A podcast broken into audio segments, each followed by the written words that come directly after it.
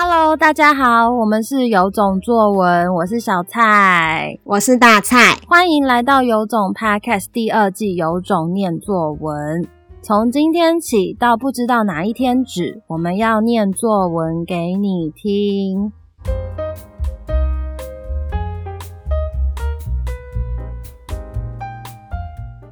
今天要念给大家听的作文题目是圈圈是我的代名词，细节控是我的代名词，每个人都有一个特别的代名词，我也不例外，而细节控是性格的一种。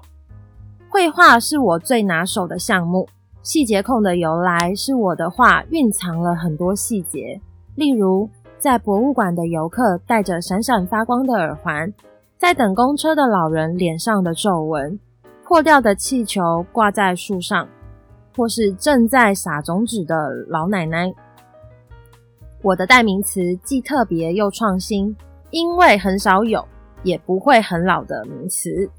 这也代表我是一个有观察力的人。平时我常观察到许多细微的地方，在画画的时候，那些细微的画面就会在我脑海中浮现。所以，我认为细节控这代名词很适合我。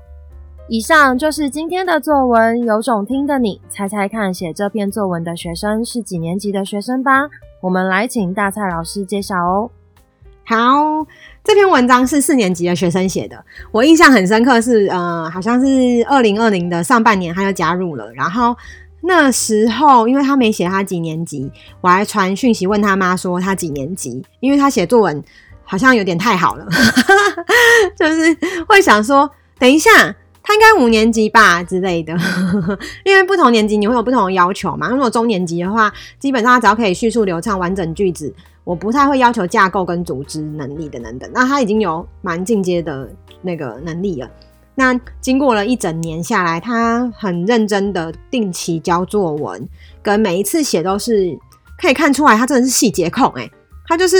对于他的写作真的有要求，对的一个小朋友。所以每次都讲到一样的句子，就是文字是有力量的，其实写出来的东西是可以感受到这个人的性格，就算他今天是要假装好，也可以感受到假装的那个感觉对啊，所以在这个文字里面我看完就觉得哦，没错，他是细节控，跟我想的差不多，很符合，不会意外这样子。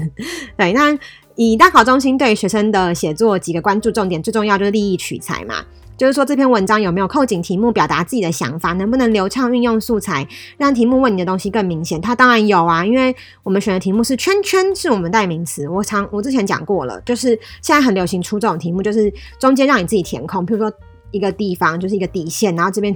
填你自己填词，然后后面是要是我的代名词，所以你可以写任何东西，譬如说